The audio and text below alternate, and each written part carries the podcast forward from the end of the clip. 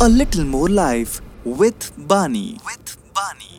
यहाँ धरती पे खड़े होकर आसमान को हम तो कितनी बार ताकते हैं पर उस आसमान के पार से धरती कैसी दिखती है जानते हैं कल्पना की कहानी में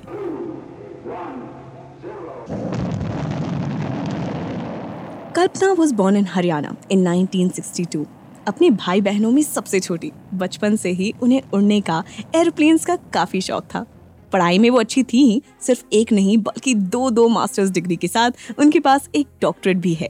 बैचलर्स ऑफ़ इंजीनियरिंग डिग्री उन्होंने एरोनॉटिकल इंजीनियरिंग में करी थी from Punjab engineering college India में।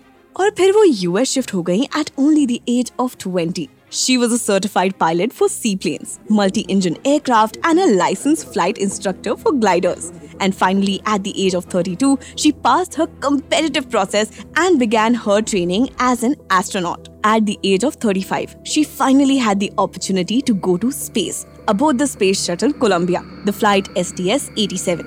ये एक ऑब्जर्वेशन ट्रिप था जो कि सक्सेसफुल रहा and finally Kalpana Chawla became the first Indian born woman to go to space in 1997. यहाँ धरती से खड़े होकर आसमान को तो हम कई बार देखते हैं, पर उस आसमान के पार धरती कैसी दिखती है, इसके बारे में कल्पना ने एक इंटरव्यू में कहा। यहाँ से मौसम बदलते हुए दिखते हैं। कभी दिखते हैं बादल, कभी थोड़ी बिजलियाँ। ऐसा लगता है कि कोई स्टोरी बुक पढ़ रहे हो।